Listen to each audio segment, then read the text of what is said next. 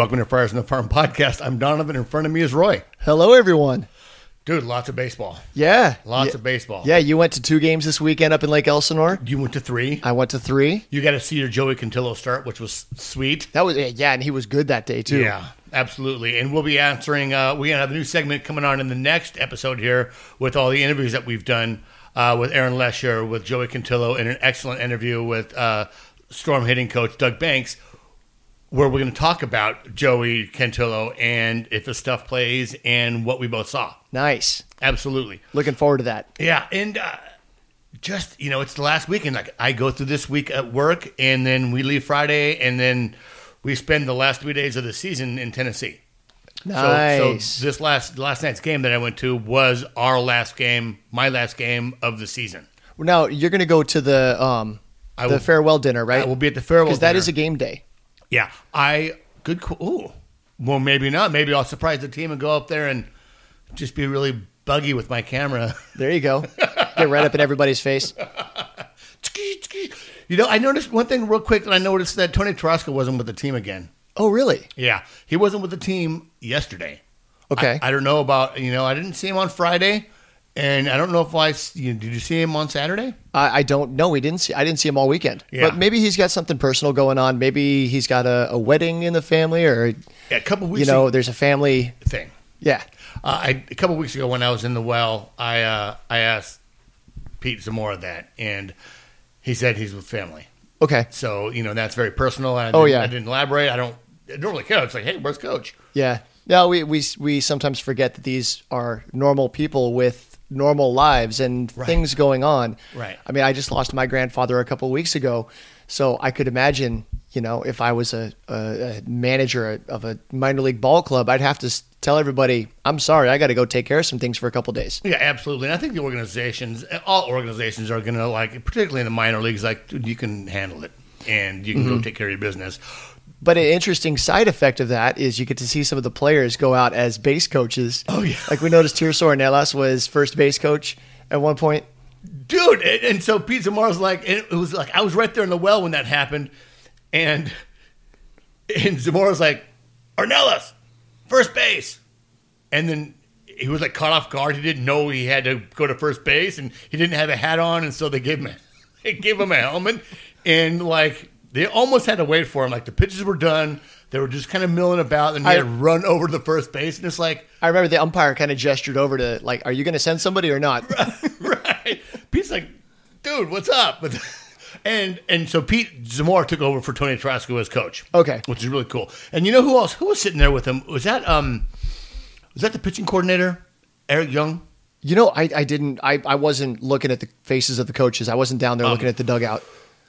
I'm pretty sure it was. It, it, um, it, yeah, I'm pretty sure that was him. It was Okay. the pitching coordinator. It wasn't our infield coordinator. Um, I, his name fails Hooper. me right now.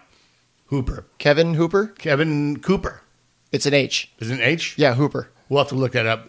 Yeah. Yeah, we hey folks, but they've we got all follow these- the minor league system. but we don't know these guys. That's one thing that when Preller took over and started making all these changes with the staff, he added. I mean, there's an extra coach at each level, and then you also have these roving instructors and coordinators. More than a lot more than the Padres had before. Yeah. So there, it seems like there's always a different face. You see Riley Westman. You see all these different people coming in to help out with whatever. And I like that because you know you want to fortify, you want to continue with the philosophy of the organization, be it Mm-hmm. offense, be it defense. You want to you know continue that. What's the word I'm looking for here? Continuity Oh, Re- reinforce, yeah, continuity and reinforce. Um, you know, it's probably just a check in at the end of the season. Well, it's also good to get a fresh look at what's going on. Yeah. You know, you see the same player every day. You might not notice when something starts to change a little bit. You know, he might come in and go, you know, I don't remember his release point being that low. And then, sure enough, you look at the video. Well, yeah, he has dropped down a couple inches. Let's bring that back up. Maybe Yeah. that's why the slider doesn't have the run it used to. That's that kind of like- thing. It's kind of like when my boss comes into my restaurant and then you're like, "Hey, what's this? What's this?" Fuck, and, oh, I didn't see that because I'm in here every day, Yep. and, and I don't notice it, and Yep. uh, you, you kind of glaze over it. But let's get going. Uh, batting leadoff. There have been a lot of roster moves. There have been. Um, my opinion of this, and we'll get into it in a second. It's a need, filling in needs. Uh, B, we have some older guys that were playing in the younger, uh, you know, some older guys that were in the complex, some older guys that were playing in divisions kind of out of their age, uh, and we need to see what they got. for sure. So, you know, Dylan Sin reported Saturday that Lee Solomon, who leads the Tin Caps in doubles, was promoted to Lake Elsinore.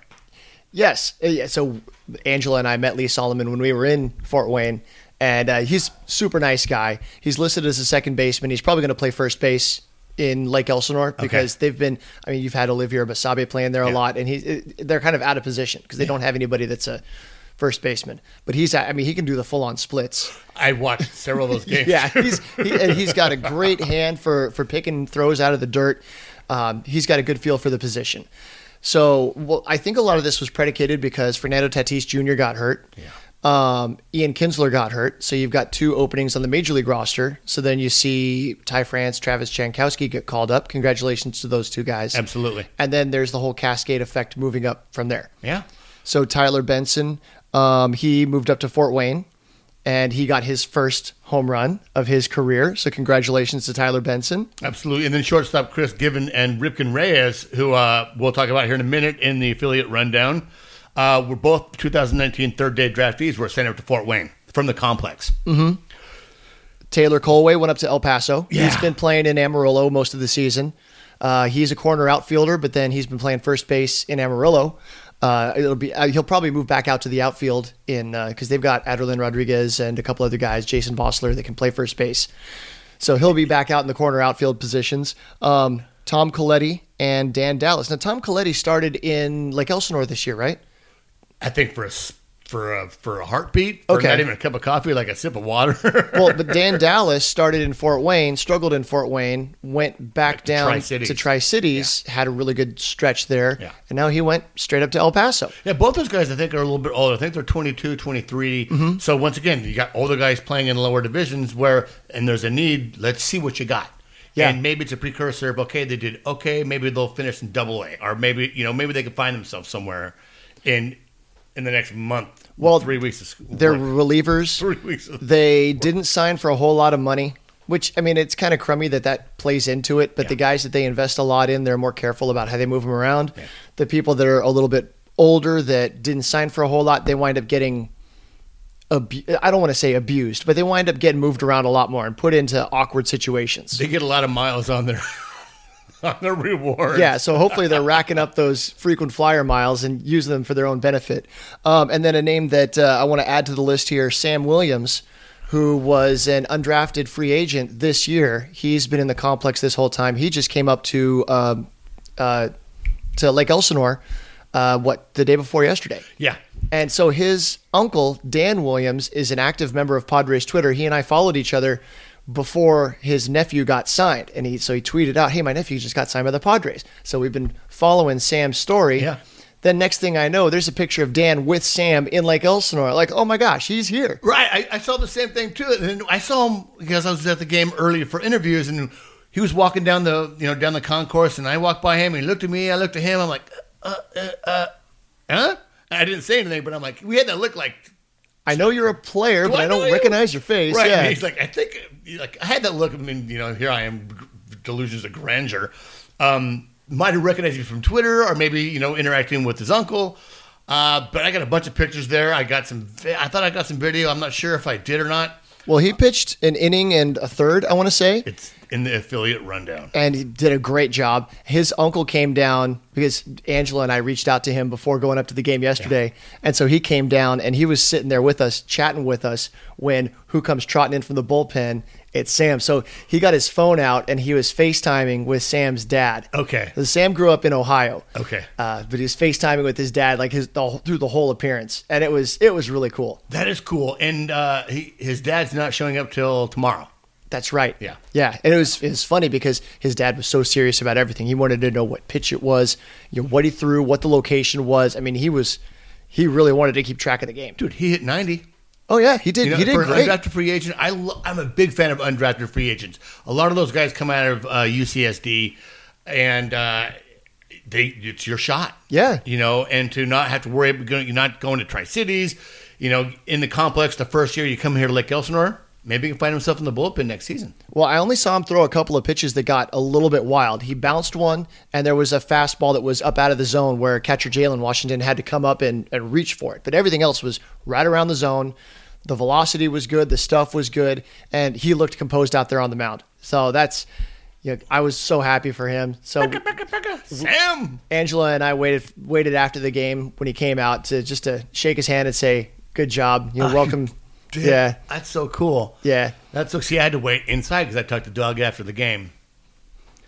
So congratulations to Dan Dallas too, though, because Dan's had a up and down year. That's somebody that Angela's followed a lot. So I want to give a kudo to Dan Dallas for earning his way uh, back into the upper minors. Absolutely. We'll be uh, hopefully we'll be talking about some of the uh, good innings those guys pitched up in in El Paso. Oh yeah, But moving on, MILB's Kurt Rollo did a little write up on Jose Quezada. Uh, the Fort Wayne catcher Juan Fernandez has had a perfect view to see the improvement in reliever Jose Quezada. This season, Fernandez has seen Quezada whittle his ERA down from 4.26 in 2018 to 2.82 in 2019, emerging as a mainstay in the Tin Caps bullpen while posting a 1.38 whip a 6 3 record over a team high 41 appearances. Uh, Jose is a different pitcher this year, Fernandez said. When he throws the ball, he has more control. He also has a better curve and a better changeup this year. The main thing for him is better control. I think he's ready to pitch in the big leagues. The catcher continued. He has a very good fastball and he's getting consistent with it. He he's really worked hard. He works hard every day. He's made himself special. He's had great concentration in practice and in the game. Quezada made his mark as a shortstop in high school as well as a starting pitcher. That changed at Texas Tech. When he when he honed his skills as a reliever, Quezada, five foot nine, one ninety five, has a ninety five mile an hour H. So, and I'll tell you that that five, Fastball. that five foot nine is a little bit of a, uh, you know, how they where they list them. They're always a little bit. It's complimentary. It's a compliment. Yeah. Hey, it doesn't matter. And, you know, Munoz is, uh, is a, a perfect example. You do not have to be 6'4, 6'3 to be throwing 97. If you can throw it and it comes in for a strike, it doesn't matter how tall you are. Oh yeah, and if anything, being they say that taller guys have a hard time repeating their mechanics. Yeah. They struggle with their the mechanics of their delivery. Yeah. Uh, I struggled a little bit in the beginning of the season, but I kept working to learn how to do things the right way, Quezada said. Last year I had difficulty with my arm. It would bother me when I threw. I couldn't pitch the way I wanted to.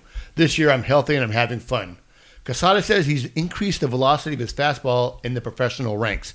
I've had to learn to use my body to help with my velocity, Quezada said. I didn't throw this hard before.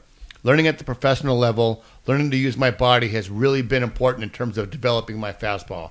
To develop into a more effective reliever, Quezada is using his slider more. My slider is one of my best pitches, he said. It helps me to have more power in my fastball. I throw a changeup sometimes. It's something I'm working on. I'm comfortable with my changeup, but if I can get outs with two pitches, my fastball and my slider, then I'm going to do that. Fun fact: Jose Quezada was roommates with Grant Little, who is an outfielder for the uh, Fort Wayne Tin Caps. Ah, excellent. I mean, in college, they both went to Texas Tech. I They- didn't know that. You know, Yeah. I read the whole article and they didn't say anything about that. Yeah, they were they were picked in the same draft. Oh, and then when me and Angela were out in Fort Wayne, we were chit chatting with the guys in the bullpen, and he's he's a very friendly, talkative kind of a guy. And so I asked him about that. He's like, "Oh yeah, we were roommates." That's awesome. I wonder if they're roommates in the uh, you know in the complex or uh, sorry at the. in the I, I. I think they are because they're living four to an apartment, and I think they kind of group them. They group them up based on you know where they're from and what like position player groups and all that stuff. right. You have pictures with catchers and Yeah, but if they have a history going back together, and you know, do you want to room with that guy? Sure. Maybe the answer would be no. right. No, because his his socks are so stinky and he never does his Oh, laundry. You know that kind of thing. So sweet. He's a good kid. Moving on, uh, EVT's Austin Hartsfield. God, that kid. Let me let me tell you about Austin Hartsfield. Like He's been all over the place. he has been a, like a mainstay in today's word is mainstay um, at Amarillo, and I would really love to have that guy on sometime soon just to talk to him about everything that's been going on in Amarillo. I'd like to pick his brain on how he interacts with those guys in Amarillo, the team, the coaches, because it seems like he has quotes every game. It seems like he's you know right there taking video every game, and as someone who kind of does this, I mean, I do this for fun. I'm sure he does that. Does what he does in Amarillo. it's a fun. hobby. Yeah, because he writes for EVT. I want to learn how to better interact with players, interact with, with, with coaches, uh, what you can and can't do. I know clubhouses are different and affiliates are different, but like he's getting solid quotes and uh, just tons of great content. That was my push for Austin. Uh, so this is an interview with Ivan's uh, with Amarillo's Ivan Castillo. When you're an international prospect, how does that process work, Ivan? We talked to scouts, but from where I am, from where there is a lot of scouts in the area of Monte, there are not a lot of scouts in the area of Monte Cristo because it's so far north. So there isn't a lot of opportunities there. What we could do is we would go. What we would do is we would go to the city of Santiago or Santo Domingo, and we do tryouts and other things.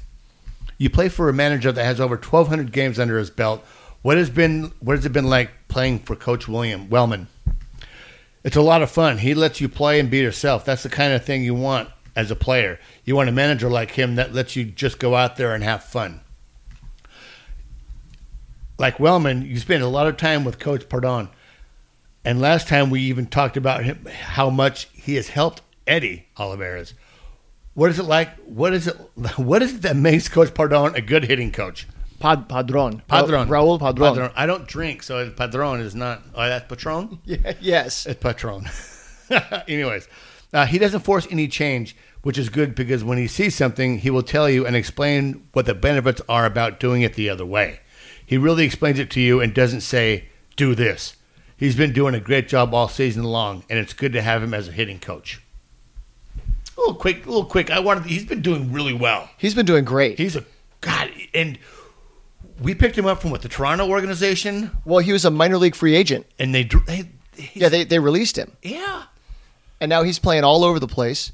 Um, I'm trying to pull up his uh, his fielding here. He has played for Amarillo. He has played third base, second base, center field, and left field. And he's DA. Oh, and some shortstop too. So the guy can, you know, he plays wherever you want him to play, and he just does nothing but hit.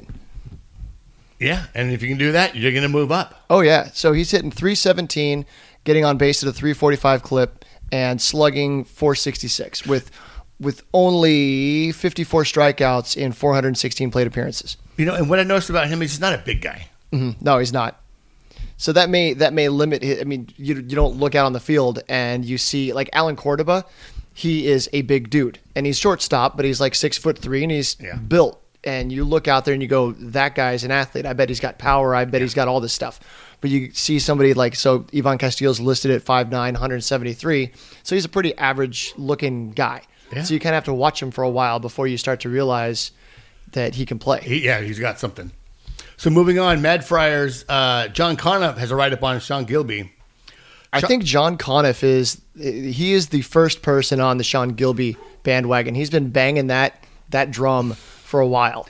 You know, we've talked about him here on the podcast. We have, but we've talked about him because, Because Mad Friars talks about him. And in, and then in our in our in our conversations with him, he keeps hang banging on that like keep an eye on Sean Gilby. This guy is Yeah. going to be good. Yeah, absolutely. And uh, I think we got him in the affiliate rundown as well. So Sean is a young player with some serious bat speed, said Dust Devils manager Mike McCoy. I'd like to say that he has heavy hands because the ball comes off his bat a, a little differently. As with a lot of young players, he is learning who he is as a player, and he needs to make more contact. I think he can sometimes get too selective because he can hit more pitches than he is swinging at. He's improving every day in his judgment of the strike zone. Going, go ahead. No, I think that's a, that's an interesting comment. It's, so I've read about the how the strike zone changes at the different levels of the minors. Yeah. And so I, Sean's in the Northwest League. Is he still in the Northwest Yeah, League? yeah. So the at the lower levels, the strike zone tends to be the largest, and as they move up, it, it also improves in consistency from umpire to umpire, but it becomes tighter and tighter and tighter. So you see the guys that are the free swingers that can because the strike zone's so big, you got to swing at stuff that's six inches off the plate because they might call it a strike. Where he's too selective for that, so he has been striking out a little bit more than he should because he's watching stuff that's off the edge and he's getting burned by it. But what they're trying to tell him, and I, I know they talk about this later in the article. I don't know if you had that part of the quote, um, but that he's he's only swinging at the stuff that's right in the heart of his zone, and he's learning that if he can adjust a little bit off that, he can still barrel it up. Yeah. But he needs to learn to do that to open up what he's looking at, which is the opposite of what it seems like everybody in this organization does. They're swinging at, Just- at everything, swinging at sliders in the dirt, where he's spitting on him, and they're going, "Wait, there's a fastball at the bottom of the zone. You could have put ten rows deep." You know, three weeks ago I would have said that's Mejia all over, but Mejia's been really doing really well with the big league club. He has. Well, and what I liked about that quote is he's learning who he is as a player. Now, I asked this about Doug to Doug Banks, uh, the interview that you guys are going to hear in the next episode, where where I asked him, "What are you learning?" You know, in A ball because he was the Tin Caps hitting coach, and in you know in A ball and in the complex, they are developing who they are as as a player, as a hitter. Are they going to be a power? You know, and and, and what that looks like and it was really interesting you guys the interview with with doug is hugely informative for those nerds that to love to hear about you know not only hitting instruction but hitting you know just the whole facet of the player itself when it pertains to hitting um but moving on going into the and it's funny that you would have to say like yeah swing at more pitches dude don't be so selective i was going to say a joke there but i just it, it right out of my head. No, we would like keep this PG thirteen. Which is par for the course.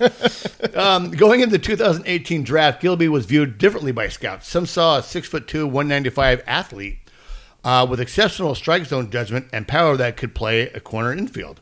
Obviously, there's obviously everyone's dream is to be in the major leagues, and I just wanted to get that started as soon as possible. The Padres were able financially to make that happen," said Gilby. So they drafted him straight out of high school. Yeah. And they paid him a significant bonus to sign him away from his college commitment. Absolutely. It was a big thing for me because I did not want to give up my option of playing in the SEC if it wasn't the right situation. You remember when we talked to Mason Feole and he said that there's only three le- three leagues you don't turn down? Right. And one of them was the SEC SEC, major leagues, and the Cape Cod League. It was the Cape or the Cape Cod League. Well, you know, it's funny about the SEC. So last night at the game, I went up to the press box because it's just a desert out there and it's nice and cool.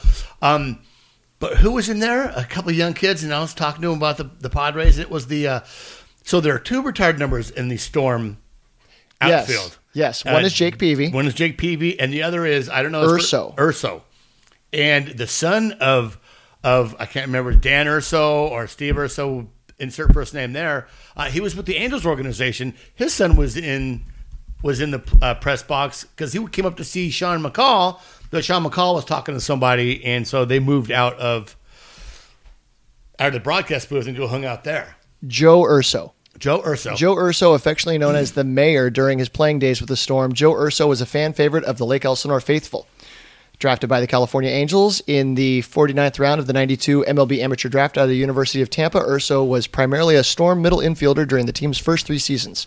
He was a standout on the inaugural 94 team and had an all and an All-Star and Storm MVP in 1996, leading Lake Elsinore to its first California League championship. He is the franchise record holder in numerous categories, including games, hits, runs, RBIs, and doubles. So there's your little lesson, history lesson on Joe Urso. and guess where he's the head coach? Where? University of Tampa. Oh, how about and, that? And guess where his son's going? Tampa. Tampa. Guess where Tampa's in? The SEC. Right. Wait, are they That's what he. oh, I asked him, and he said, "Yeah." I'm like, "Are you guys in the SEC?" He's like, "Yeah." really? University of Tampa? Maybe just for baseball? Do they allow him to do that? I don't. I don't know. Okay. He might have been just talking up, maybe a little bit. All right.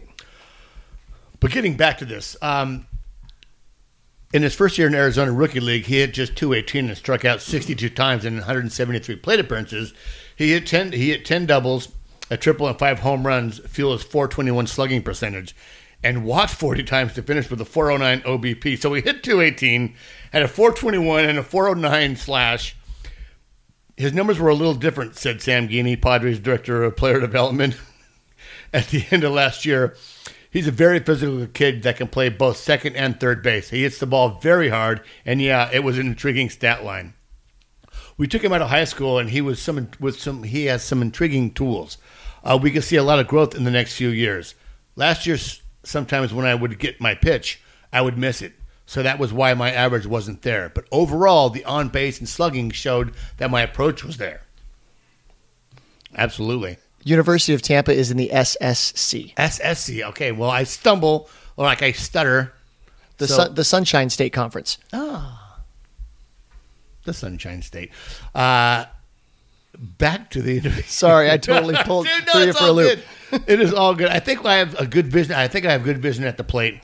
This is one of my biggest strengths. In my senior year of high school, I set the state record for walks because I didn't get pitched to a lot, but I still hit well, and that was really difficult for me to learn how to do. My main goal in my approach is more contact in the zone. I don't swing at pitches outside the zone very often. My approach right now is when I get the fastball in the zone, which isn't too hard for me to see, is not to try to get too big and get the barrel of the bat on the ball. I talked with one of my coaches today, and I need to realize I can hit more pitches than I think I can, said Gilby. After a three hit night in late July, it's not a huge adjustment, but I just want to expand my zone a little more while still swinging at my pitches and not the pitches that they're trying to get me out on. You know what you were saying earlier about trying to figure out what kind of a hitter you are. Yeah. I mean, I there's a difference in your approach when you go up there trying to hit for average versus trying to hit for power. I would imagine. I mean, you watch Hunter Renfroe up there, and he's getting cranked up on every swing. Yeah. And it's max effort. It's a it's a longer stroke versus somebody trying to hit for average who shortens up quite a bit. Yeah, and, and relies more on contact instead of heavy contact. Yeah, because I never remember Tony Gwynn looking like he was swinging hard. No, it was point A to point B, bam, barrel on the ball. Mm-hmm.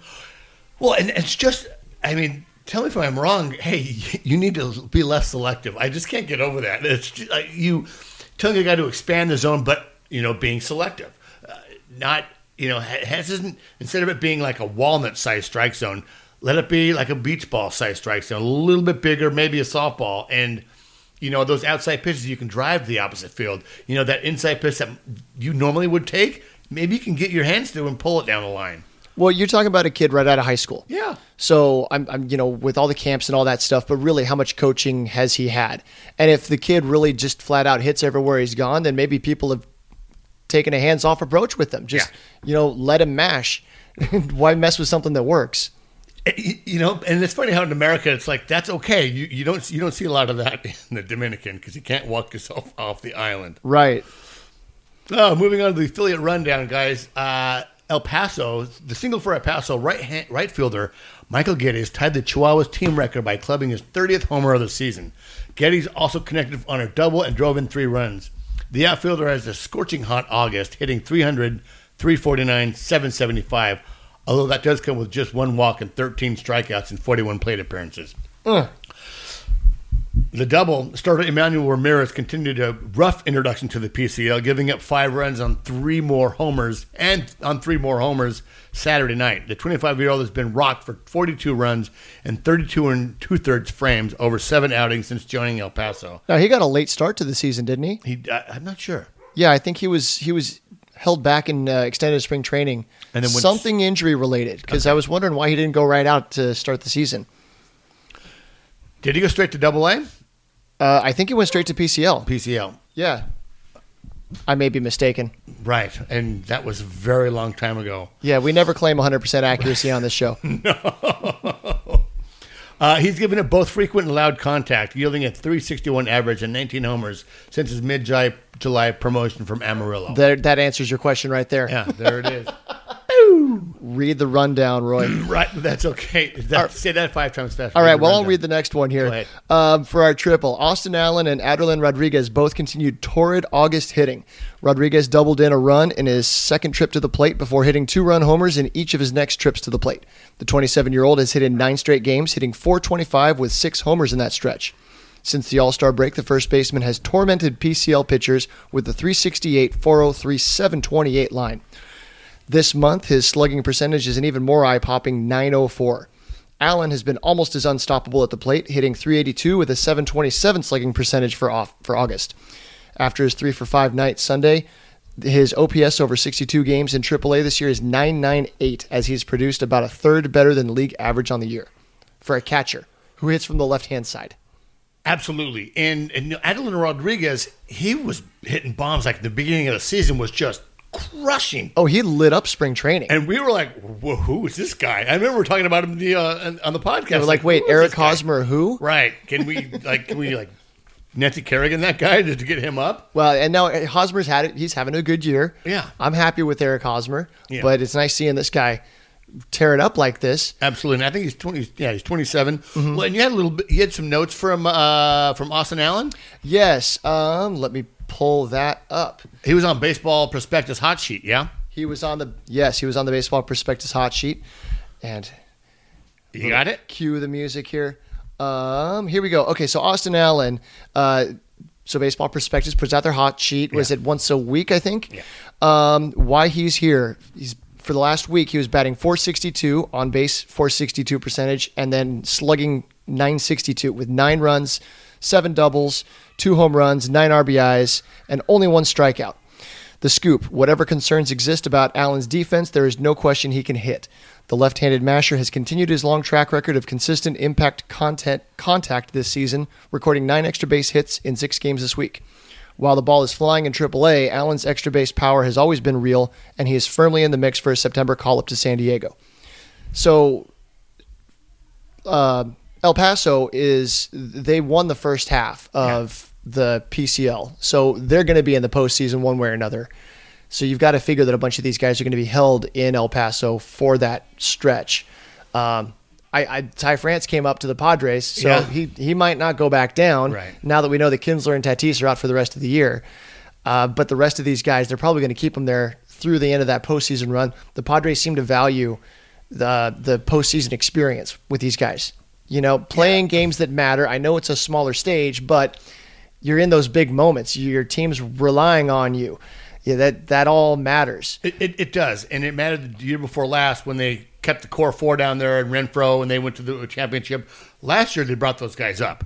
Um, I, you know, and with with Hedgie and Mejia up, Yeah, there's- gotta- there's they gotta- no room. There's no room, and and really the Padres got to figure it out, and you know, much more smarter people, and you can have the, all the debate you want on Twitter about who should be playing, and it looks like you know Mejia has been getting his shot, and he's been running with it because everyone knows, everyone knows what Hedgie brings, what Mejia brings, but then you have this, you know, this another left-handed hitting catcher just tearing it up. Oh, yeah. and sure he's hitting on the moon, and and sure, you know, the, those numbers are skewed in the Pacific Coast League, but you have to sometimes give him a chance. Now, do you want him to get it next year when he's invited to spring training, and maybe one of these guys are traded, maybe a Hedgie's traded, or you know, maybe he Mejia's traded? I don't, I don't know. I, that's another whole debate. Well, so you've got opportunities for pinch hit appearances, if nothing else. Yeah. Uh, but then the other part is you have Luis, Luis Torrens as well. There are four catchers on the 40 man roster. And Torrens has been in Amarillo this whole time. And there's some Team Torrens in Padres Twitter as well, and he's There been are. doing really well as well. Yeah. but once again, they're both in in in in leagues and fields that are hitter friendly, so it's tough to gauge what they can do in the major leagues when they're hitting on the moon or when they're hitting in a ball, hitter's Well, that's ballpark. why you don't scout the stat line. absolutely, and it's believe me, it's like it's like it's it's a really yummy stat line. Uh huh. But you know, you're eating in a place where you know it's that's what it, that's what they. I don't know. I couldn't finish that analogy, but I'm just saying we, you need to give him a shot, and you have to you know you have to be able to either showcase him in the major leagues or, or, or, you know or just keep them down there and maybe put them together in a trade package or, or whatever. I'll, I will be shocked if all four the four guys are still in the organization come spring training. Yeah. Something's got to give between now and then. Yeah. Moving on to Amarillo, catcher Luis. Speaking of the devil, the single uh, catcher Luis Torrens connected for his 12th homer of the year, his only hit of the evening. The young catcher has been a solid all year offensively and currently sports a career high 833 OPS. Defensively, Torrens has caught 48% of the would-be base stealers and has just six pass balls and 663 innings behind the plate. Woof! Uh, he had a, he, he had 21 a year ago in Lake Elsinore.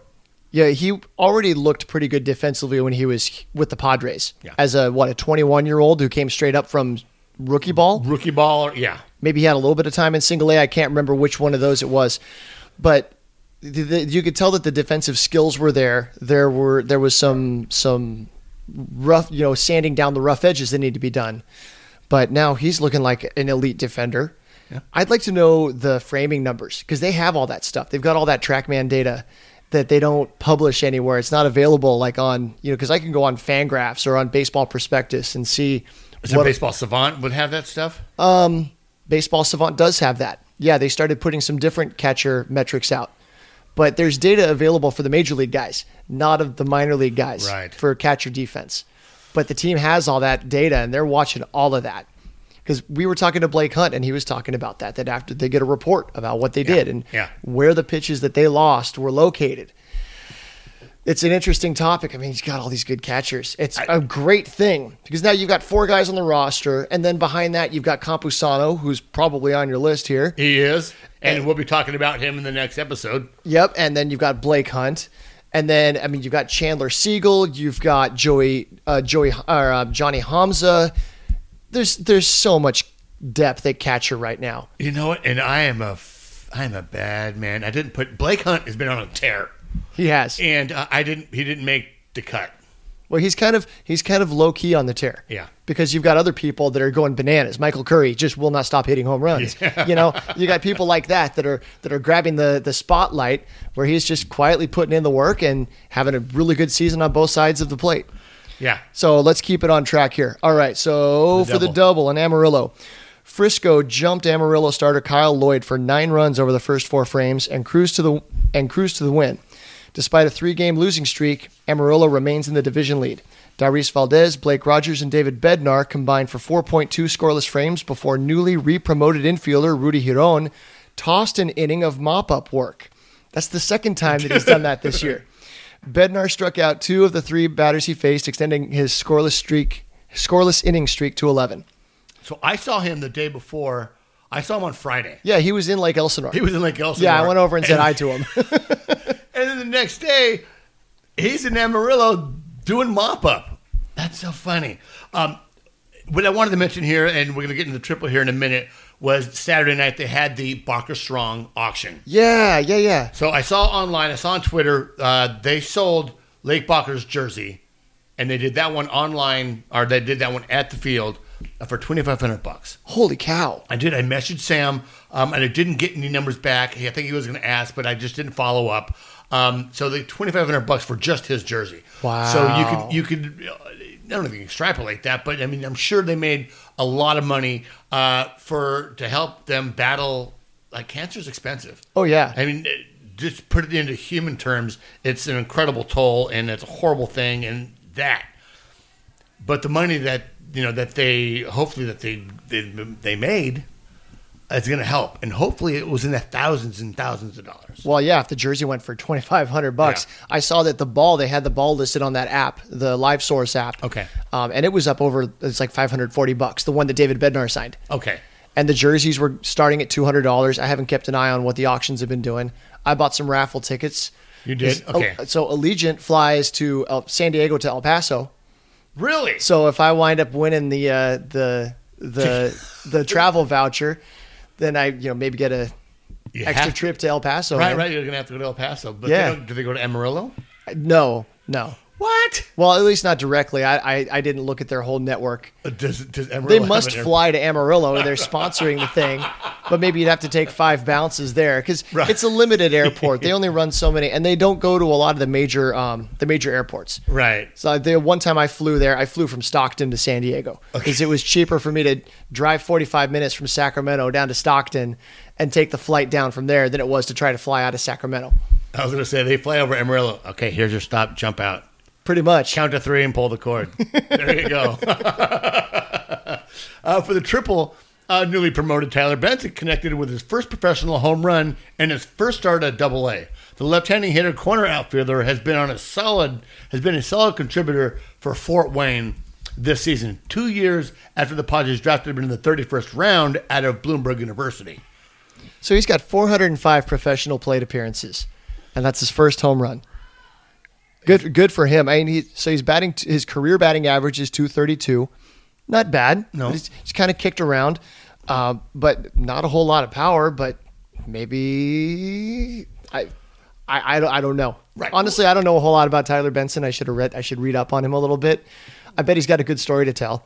Absolutely, you know, and I, I watched him play for uh, Fort Wayne, and I was like, okay, Tyler Benson. And I kind of looked him up. Oh, a third day guy. So he was a third day guy. Yeah, Um, and he's that- a corner outfielder, but a corner outfielder that doesn't have a whole lot of pop. You know, how that's a limited future potential. Yeah, but we still love him. Sure. Speaking of loving, Hudson Potts posted his first multi-hit game in over two weeks, including an RBI single to open up the scoring on that game. You know, and it seems like when I see Hudson Potts show up in the stat line, he's hitting home runs. So you talk about what kind of hitter are you going to be, and people can skew too far one way where they're really just going all out for power. And we watched him in spring training, and the power is way legit. Yeah. And he doesn't make it, it doesn't look hard coming off his bat, and it No. just takes off. But if he's selling out for power because he thinks that that's what's going to carry him, but then he's striking out a ton. and he's really young. Still. He's young. Mm-hmm. Like he's still not even 21 yet. He, I think he's 20, uh, and in Double A. Uh, and you can say what you want about him this being a second year, and I think we've even said on the podcast that you know this is going to be the year where we're going to find out what Hudson Potts is. I still think it's a little early. Sure. Um, sure, you can have some concerns. Sure, you can be like, okay, he's fallen off some of the some of the prospect lists. Um, yeah, but who cares about prospect lists that much? I mean, it's nice to make the list, It is. but the goal is to make the majors, Yeah. and it can be a long road. Absolutely, and and you know we I, and we'll say it again. Like we're so used to like having Tatis come up at twenty. Most guys don't make the major leagues till they're 22, 23, 24.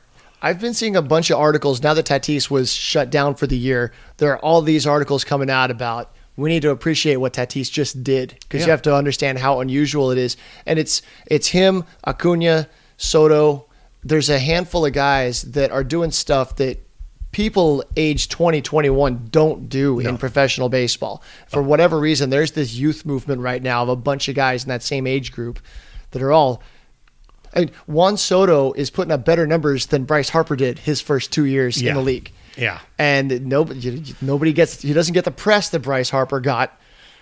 and they're doing just fine because they're now back in the hunt. Oh yeah, After being nineteen, I thought today on MLB. After being nineteen and thirty-one, they are now deep in the hunt. yeah. At one point, I thought they were gonna they were shopping Scherzer. Yeah. I don't know if they were actively shopping Scherzer, but that was the conversation: was what would it take to get Max Scherzer from the Nationals? Yeah, and Acuna Jr.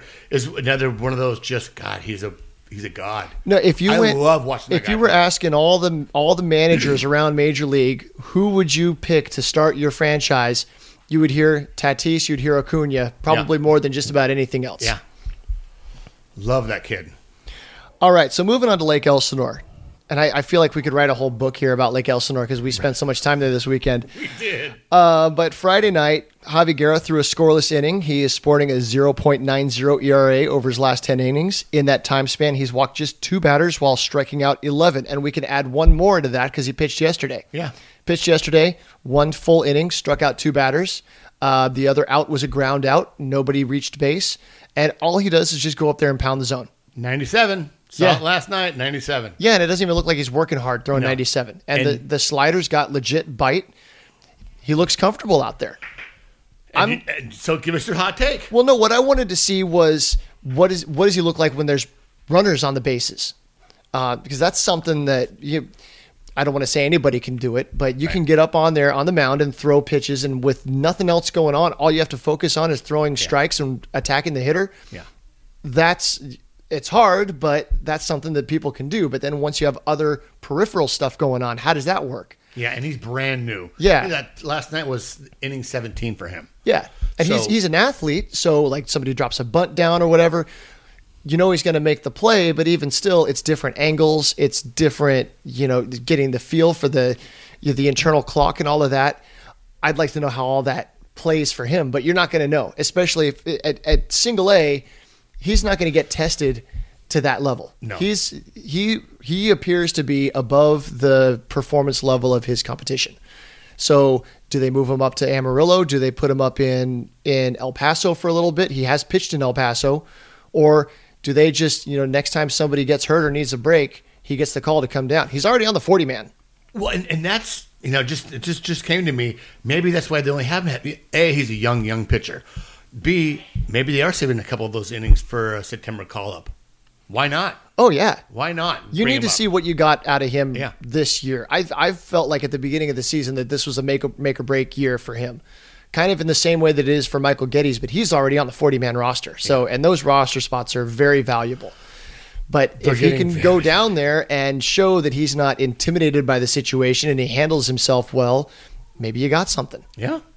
And we need bullpen help. We need bullpen. We need bullpen ideas. We need bullpen. I'll say this: he looks better on Possible. the mound than Christian Bethancourt ever did.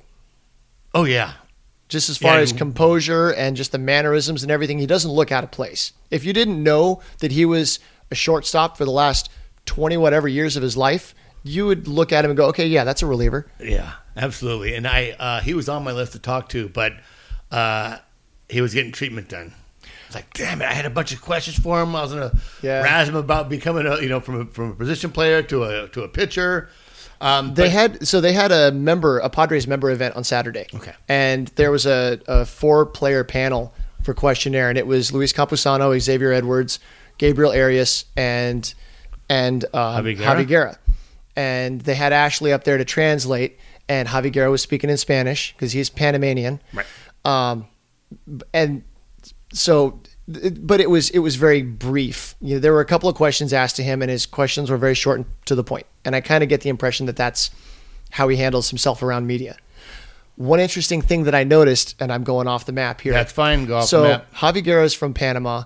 Allen Cordoba is from Panama, and the catcher from the Stockton Ports is also from Panama. And I think the bat boy, one of the bat boys for Lake Elsinore, is as well. So there was a point after one of the games when the four of them all got together and had a picture taken together.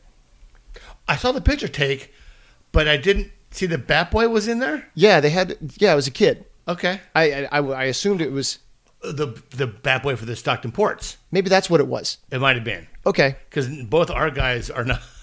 neither No, you're right. Okay, maybe it was the Stockton Ports, but the four of them took the picture. Yeah, I saw I'm that. thinking, what's the connection here? These guys, and then I looked up the catcher because I wanted to know, and I don't have his name in front of me. Yeah. But I saw in his baseball reference, I saw the little Panama flag, and then that all came together. These guys are all Panamanian, and it turns out that Guerra and I, I think all three players are from the same city, really.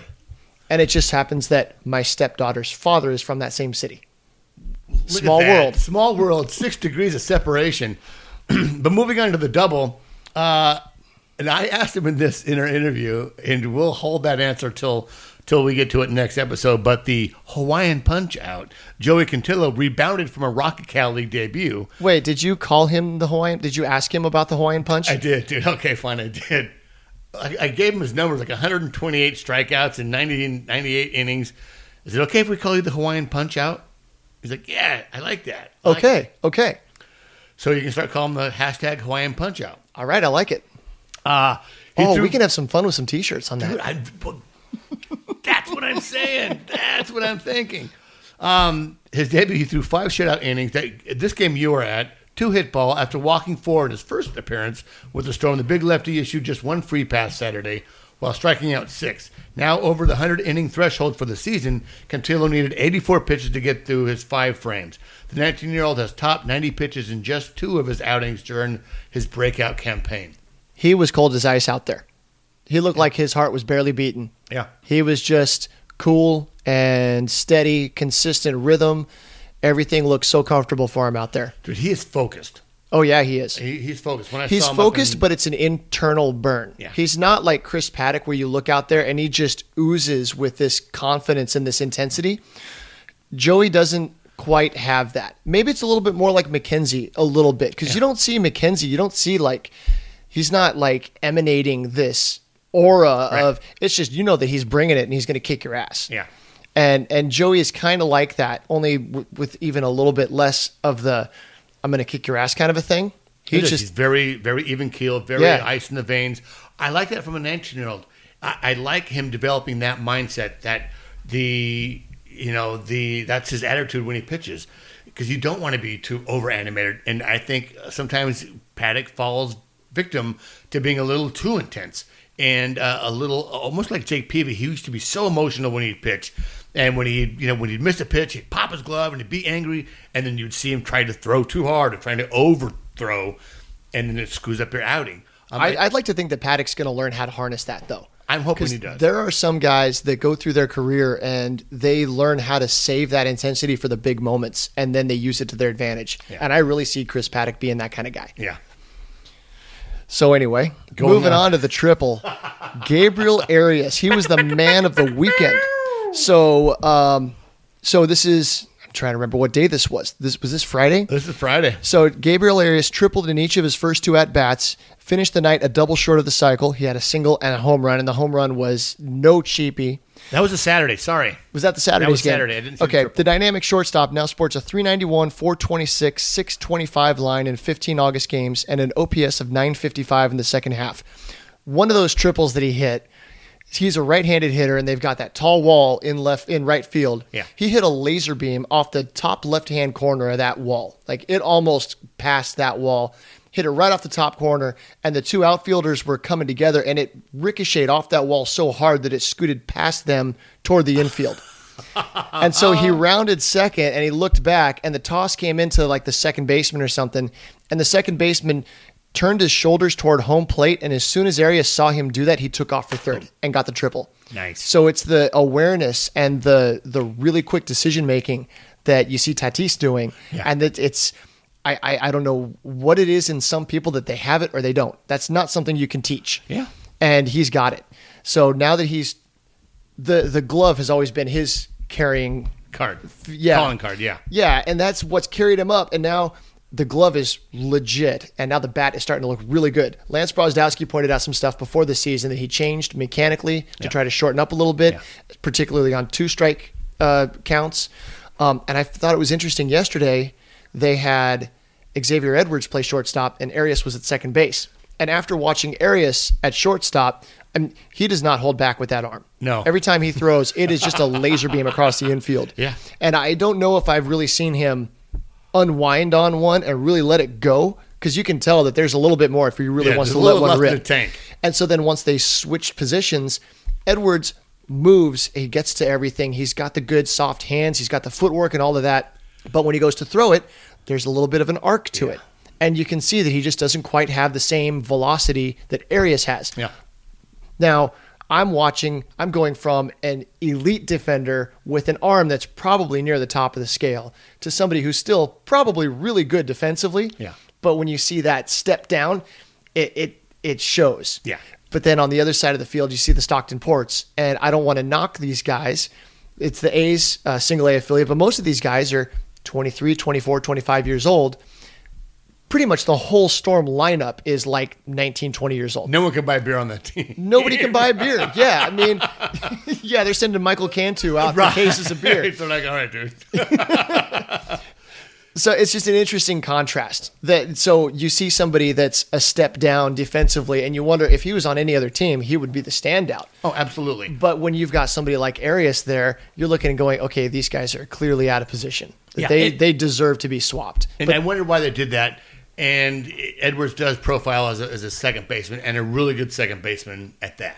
Yeah, but they probably don't want to move him off it until they have to. Right. Because look at Urias. I mean, everybody's saying second base this whole time. And then he's finally got a chance to start showing that he can play some shortstop. Played for Mexico in the international thing, and AFL, and Mexico, then double most of this year, and then we go, okay, yeah, this guy's legit. He can play. And Edwards is 19 this year. Yeah. He's still filling out. He should be a sophomore in college. Yeah. So you don't know what you got with him. So give him a couple years. Maybe there'll be an opportunity. Same thing comes up. He's knocking on the door. You've got somebody holding down second base. Shortstop gets hurt. You've got an opportunity to come up. So you don't want to move him off that position now because if he needs to play shortstop down the road, you want him to have as many reps as you can. Right. Absolutely. Moving on to Fort Wayne, the uh, Before we move on, Move on. Gabriel Arias was just a machine this week. He hit four home runs. He's got four home runs in the what was it? it's right here. Four Read it to me. Okay, the scoop. Uh, th- so this also came from the baseball prospectus hot sheet. Uh, the scoop. Arias always had a good-looking swing. He just swung at pitches he couldn't hit. That's changed in the second half of the minor league season. As a result, Arias is scorching hot at the plate. The gifted defensive shortstop has hit 360, 367, 405, 565 since the All Star break and collected hits by the bunches as he recorded multiple hits in six of his last nine games, including a 4 for 4 effort Saturday night. With the newfound plate discipline, Arias has turned into an offensive force. He homered again yesterday. He did. I think I saw him hit a triple in one of the other two games. For this last week, he was uh, 12 for 26, seven runs, uh, two triples, Oh, the two triples came in the one three game. Okay. HRs, nine ribbies, one base on balls, and only six strikeouts. Six strikeouts in 26 at bats. Yeah, That's that's solid. that's really good. And he's not making outs on the bases either. No, so we're just going to say a little prayer and let that hold over. You know, let that continue. Let that let you know. It, it's one of those things when things happen in the second. You know, it's kind of like the major league team. And I know we're getting way off the base here, but you know, it seems like oh, we're doing so well in the second half, but it's usually too late too little, too late for the Padres. And uh, This some- year was backwards though. They started off doing well. right, and then This is the anti Bud Black year. right, then they peed the bed. Well, that's you know, it's. I think it's all for the better. Yeah, because really the focus is supposed to be on next year and beyond. Yeah. So let's not get our hopes up and trade away a bunch of stuff to try to get that final piece. No, let's build for the long run. Right. When we need that guy and we need him bad and it's obvious, that's when you do it. That's when you trade the capital, and we're not going to do it before. I, I don't think we should have traded anyone. I mean, Franmil, absolutely, but trade a bunch of pieces for a for a you know key starting pitcher. I don't. uh, not yet. We may not need him. We'll see what happens next year. But moving on, Fort Wayne, the single. Left-handed pitcher Omar Cruz has enjoyed his promotion to Fort Wayne after walking six batters in seven innings with 14 strikeouts in his two starts for Tri Cities. Cruz has very few problems with command and anything else in Fort Wayne. The 20-year-old from Hermosillo, Hermosillo, Mexico, has allowed just one earned run over eight hits in 16 and two-thirds innings in his last three starts. All right, so for the double, Ethan Skender, an overslot bonus signee back in 2016, finally made his first professional appearance in June. That was two days before Angela and I got to town. Uh, he was the lone bright spot for the Tin Caps Wednesday, driving in all three runs. Skender is hitting 326, 386, 446 through 101 plate appearances and is now shifting the story from feel good to important for the organization. In Skender's 24 games with the Tin Caps, he has never gone hitless in consecutive games. His longest streak, bet- streak between hits is six at bats. You know, we talked about him last last episode. Had all the surgeries. Now he's finally healthy. Now he's starting to show, be able to show what he can do. Sure, it's a ball, but you want to see after some prolonged injuries and kind of like you know starts and stops with him that he's starting to hit his stride. Oh, yeah, So he'll come up to Lake Elsinore next year, and uh, and we'll see what we got there. for sure. But here's something. So, real quick, Emily Walden, friend of the podcast, has just spent her last game this year at Parkview Field. She had a big thank you out to uh, Minor League Nut, to all the uh, organization over there in Fort Wayne, and said Mason Fox. Like I, I couldn't remember exactly what she said, but she's like, I like this guy. So for the triple, Mason Fox blew away all six of the batters he faced and has struck out 16 of the 23 batters he's faced since his promotion from Tri Cities. He's a 2000. I think he's a 2019 uh, draft pick. Yeah, I believe he was drafted this year. Absolutely. And then Ripken Reyes, who we talked about at the beginning of the season, had a single and a triple in his first game in full season ball. I'm sorry, he was drafted in 2018 in the 21st round. Ah. Back to where I was. So a, a day, a third day kind of a guy. Uh, the Padres' 30th round pick, uh, that's Ripken Reyes, out of the University of San Diego, outmatched his competition in the AZL, batting 315, 419, and 430 while striking out just 10.5% of the time. I love Ripken Reyes. I love the name.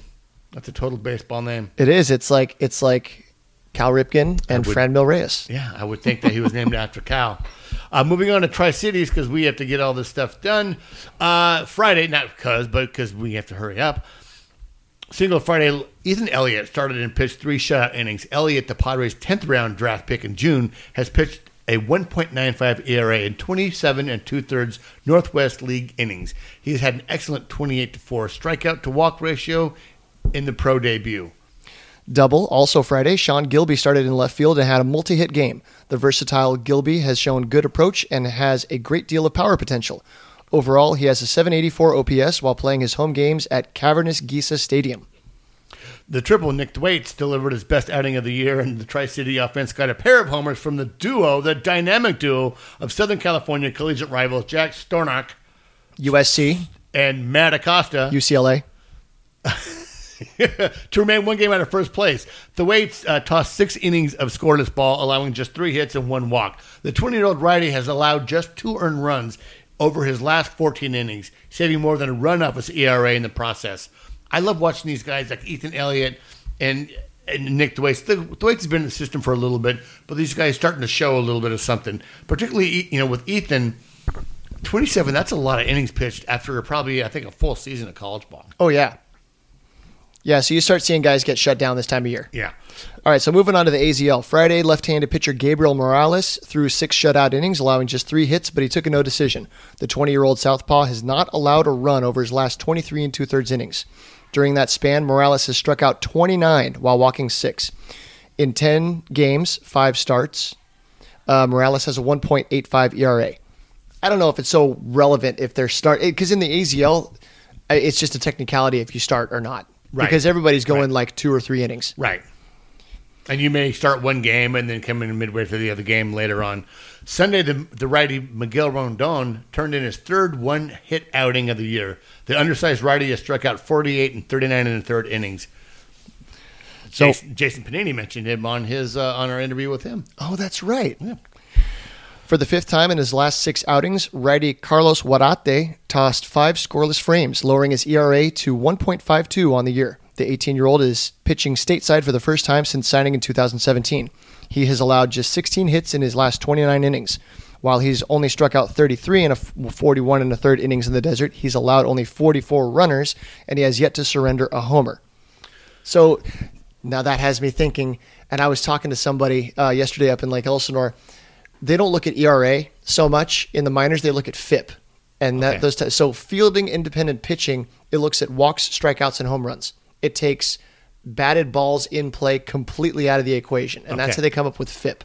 So when you have somebody that pitches to contact and doesn't draw a lot of, doesn't get a lot of strikeouts, they struggle with that metric. Yeah.